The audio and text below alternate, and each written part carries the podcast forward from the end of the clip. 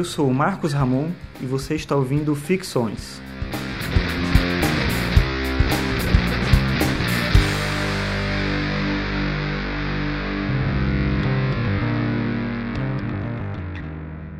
Esse é o episódio 19 e hoje eu vou falar sobre quadrinhos filosóficos.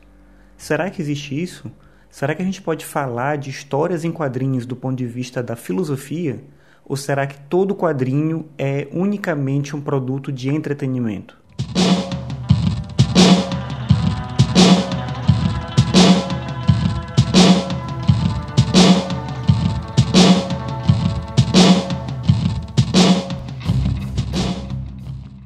Uma primeira coisa antes de chegar nesse ponto, acho que é pensar na estrutura do quadrinho.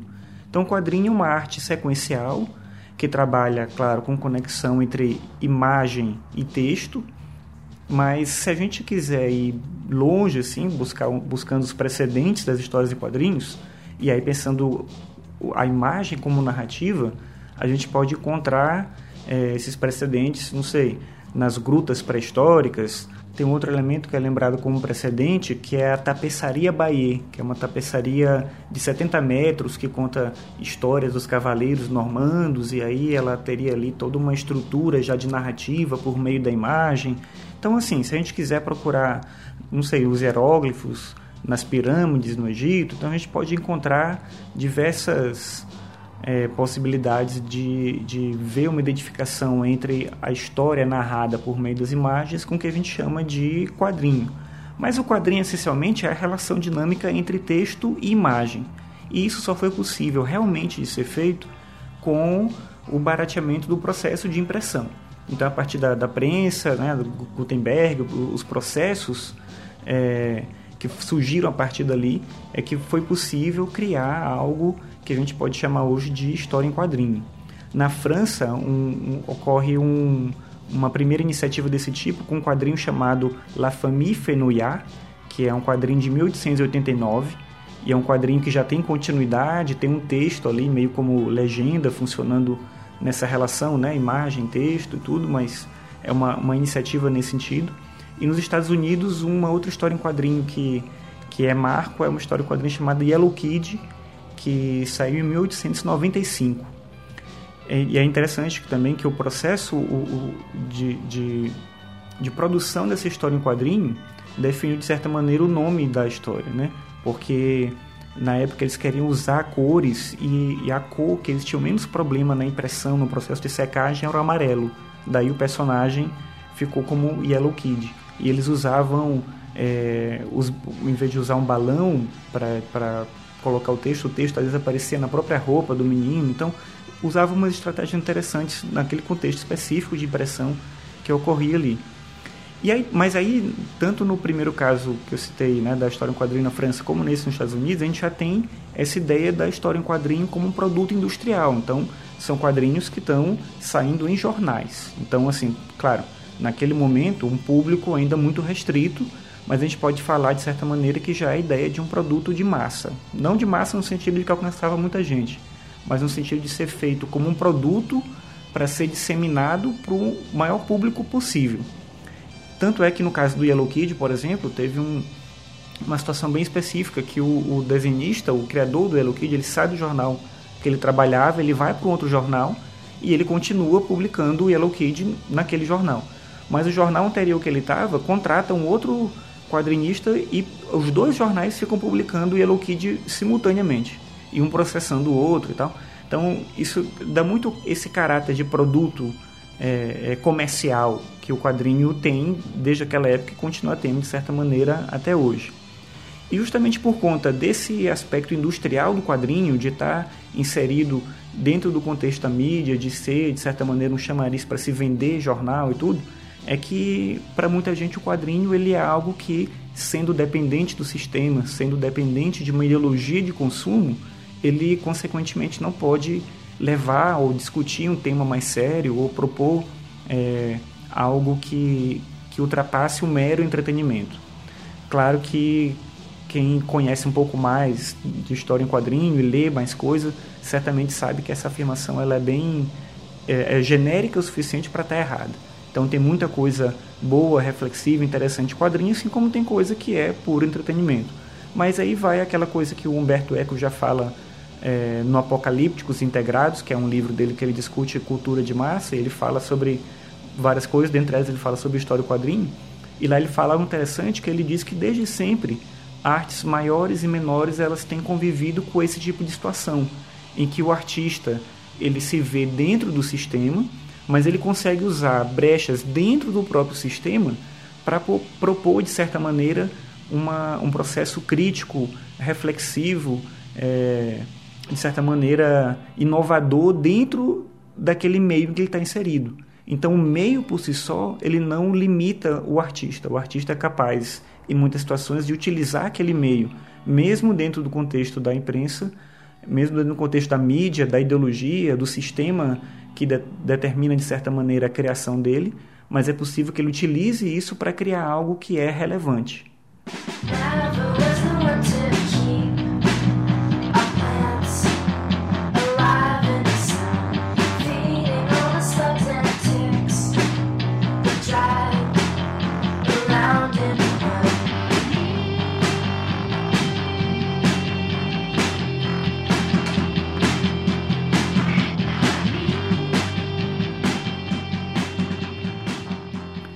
E aí entra justamente essa questão do sentido filosófico do quadrinho.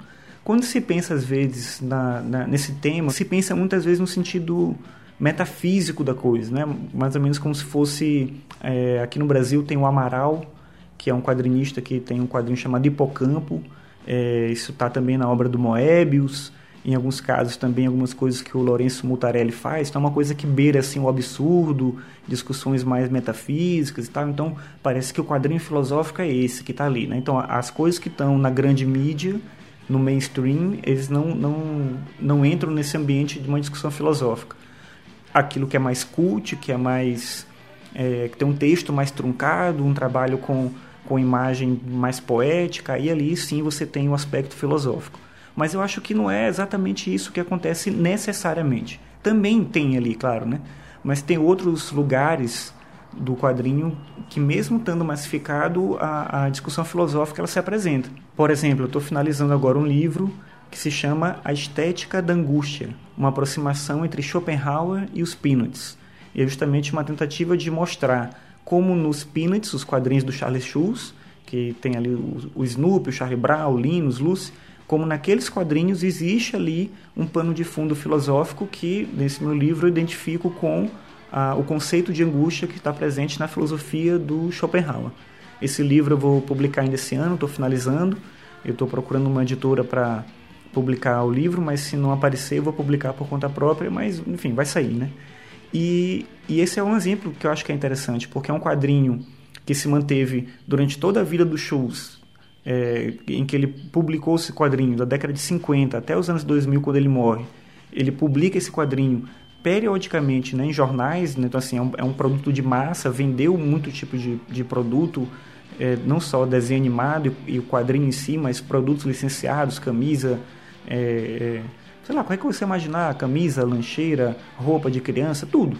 Então assim, é um produto da indústria, é um produto de mídia mas que não deixa de ter dentro dele uma possibilidade de reflexão filosófica. Então, acho que esse é um aspecto interessante é, que o quadrinho lhe representa. Ele, mesmo estando na mídia, ele não deixa de ter a possibilidade de permitir que o leitor veja algo para além do entretenimento. Não que o entretenimento fique em segundo plano. O entretenimento é o foco ali, mas o entretenimento também não impede a reflexão. Hitchhiked away across USA. Plucked her eyebrows on the way, shaved her legs, and then he was a she. She says, Hey babe, take a walk on the wild side. Said, Hey honey, take a walk on the wild side. Mas também por esse exemplo que eu dei dos Peanuts, a gente pode pensar que a questão filosófica, então, no primeiro exemplo que eu dei, está naqueles quadrinhos mais metafísicos, poéticos. O outro exemplo, nas tirinhas é, dos Peanuts, mas a gente pode lembrar também da Mafalda ou Calvin e Haroldo. Então são tirinhas que eles têm ali um, um, uma sacada, algo mais reflexivo, uma, uma ideia que é colocada de maneira mais direta. Então, é, a gente pode pensar também que esse é o ambiente. Mas que, por exemplo, em outros tipos de história em quadrinho, a questão filosófica está longe, né? Por exemplo, os quadrinhos de super-heróis. Eu acho que na, na maior parte dos quadrinhos super-heróis, em boa parte deles pelo menos, não. Realmente não tem sempre algo filosófico sendo discutido. Mas em muitos casos, sim. Se a gente pensar, por exemplo, qual é a metáfora que está por trás do, do que significa a segregação que existe no mundo dos X-Men, tem uma discussão filosófica ali ocorrendo. Apesar de que, em muitos casos, as coisas se resolvem num outro ambiente que não envolve necessariamente essa discussão. É, ela não é sempre trazida à tona, mas ela está lá presente. E outro, tem outros casos interessantes também, que eu acho que de, de personagens que eles são, de certa maneira, desmerecidos em certo momento pelo público, mas que depois alguns escritores resgatam esses personagens e, e colocam ali algo muito interessante de, de se perceber naquela história. Acho que um exemplo interessante é, é vou dar um exemplo aqui específico, mas tem outros casos desse mesmo desse mesmo quadrinho que é o caso do Batman. Então, Batman, principalmente por conta da série de televisão da década de 60, ele ficou muito com um jeito de galhofa, é, as pessoas faziam muita piada com Batman, não era uma coisa que era necessariamente levada a sério apesar de ter surgido como história de detetive e tudo, a série da década de 60 de televisão, ela, ela criou um ar é, muito espalhafatoso assim, para o que era o Batman.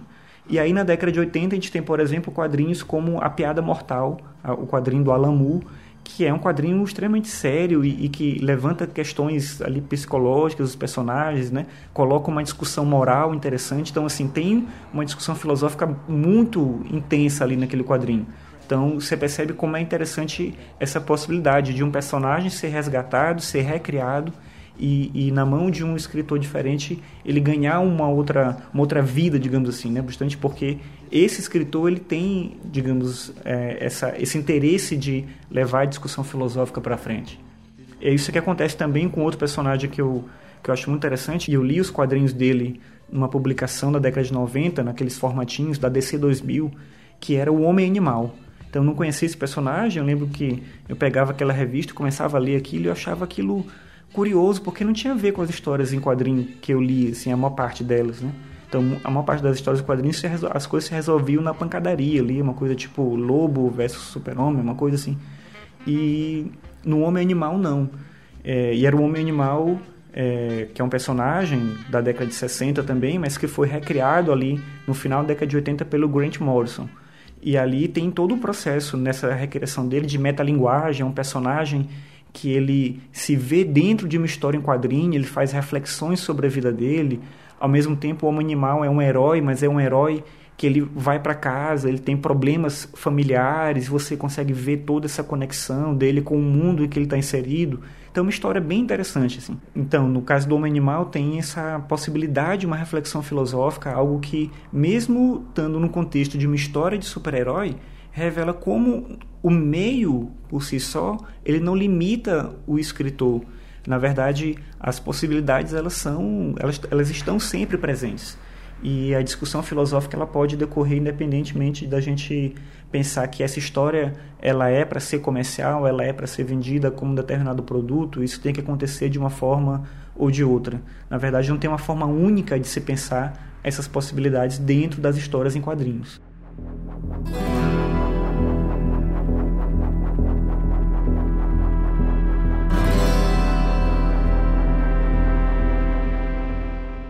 Então, acho que um aspecto relevante para concluir essa discussão é pensar que a linguagem artística do quadrinho é uma linguagem, da mesma forma como eu falei no episódio sobre cinema e filosofia, a linguagem do quadrinho é uma linguagem que ela permite a discussão filosófica.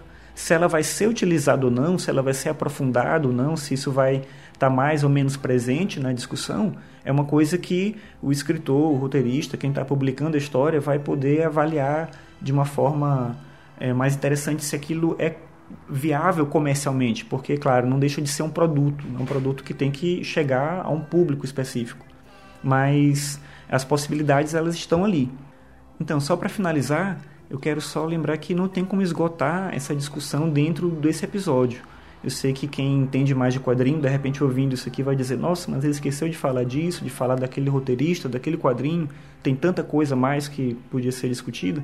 Mas a ideia é apenas lembrar que os quadrinhos eles têm dentro deles, como uma linguagem artística, que eu acredito que é, eles têm dentro deles uma possibilidade de discutir esses temas, os seus temas específicos, de uma forma filosófica, reflexiva, séria, sem que isso tenha que ser é, chato, sem que isso tenha que ser cansativo, sem que isso tenha que ser algo que torna aquele produto inviável comercialmente. É claro que hoje essa discussão ela é até menos relevante do que foi em outra época, mas para muita gente ainda hoje, quadrinho é algo que é menor, que não deveria ser chamado de arte, que é um produto meramente comercial.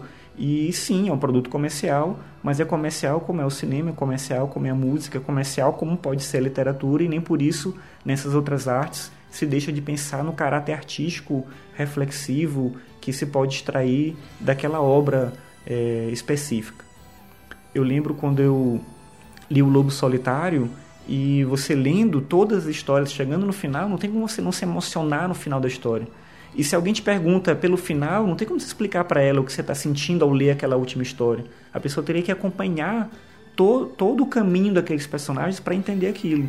De certa maneira, uma história em quadrinhos, como O Lobo Solitário, que é um, um mangá, é, mas outras histórias em quadrinhos fazem isso da mesma forma, elas te conectam com, com sensações, com percepções da vida que você só consegue entender se você acompanha aquilo que ocorre ali. Não tem como você é, transcrever isso para uma pessoa. É, isso é o que é, é de mais vivo e real que existe em qualquer forma de arte. E, e se nisso não tiver em si mesmo uma possibilidade filosófica, eu não sei mais onde, onde poderia estar.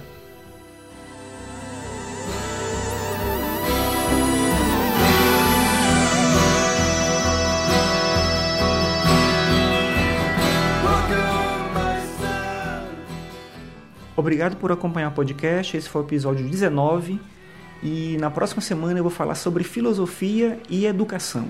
O que, que a filosofia tem a dizer sobre a educação e como ela faz esse, essa discussão dentro da, da, do âmbito pedagógico, como é que a filosofia se insere dentro desse, desse tema.